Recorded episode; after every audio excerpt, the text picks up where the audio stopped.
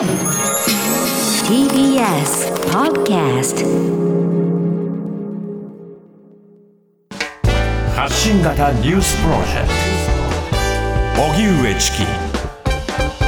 セッション。西日本を中心に非常に激しい雨。九州の各地では避難指示。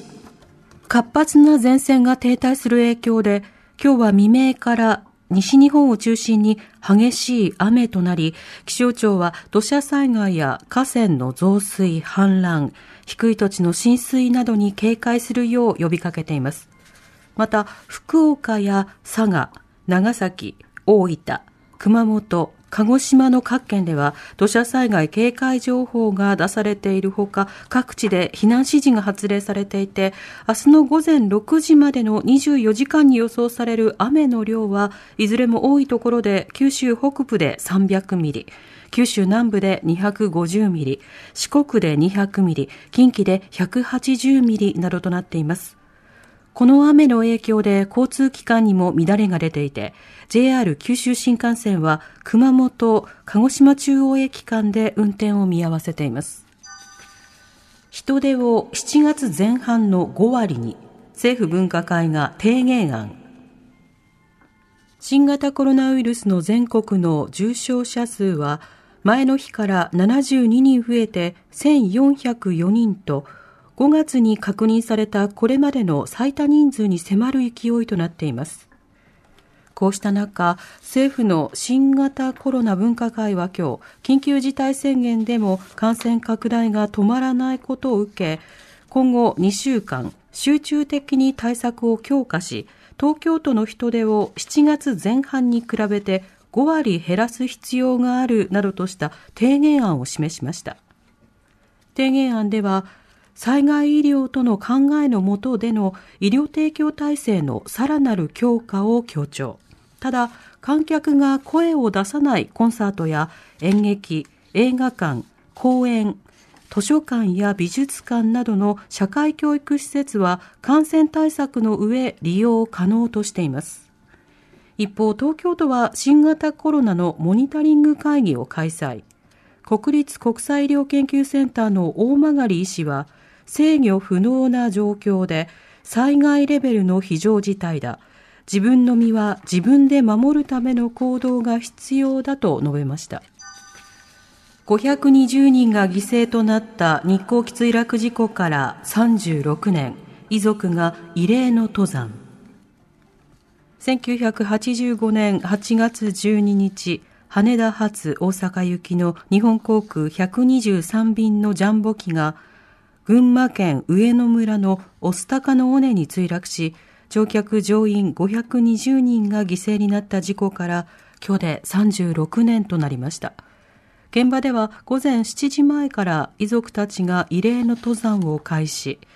ただ、去年に続き今年も新型コロナウイルスの影響で入山は遺族や関係者に制限されていて、コロナ禍で移動ができないなどの理由で登山を断念せざるを得なかった遺族たちも多いということです。この後午後6時からは尾根のふもとにある慰霊の園で追悼慰霊式が行われ日航機が墜落した6時56分に黙祷が捧げられます河村隆市長に噛まれた金メダル交換へ東京オリンピックソフトボールで金メダルを獲得した後藤美優選手が表敬訪問した際に名古屋市の河村隆市長に無断で噛まれたメダルについて大会組織委員会は新しいものに交換すると明らかにしました。費用は IOC 国際オリンピック委員会が負担するということです。河村市長は今日市役所で取材に応じ JOC 日本オリンピック委員会の山下会長から指導があったとし、深く反省しているなどと改めて謝罪。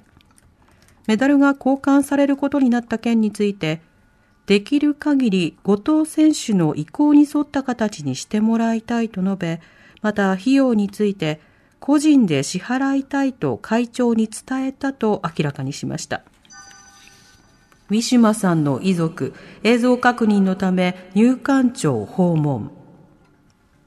名古屋入管の施設でスリランカ人の33歳の女性、ウィシュマ・サンダマリさんが死亡した問題で、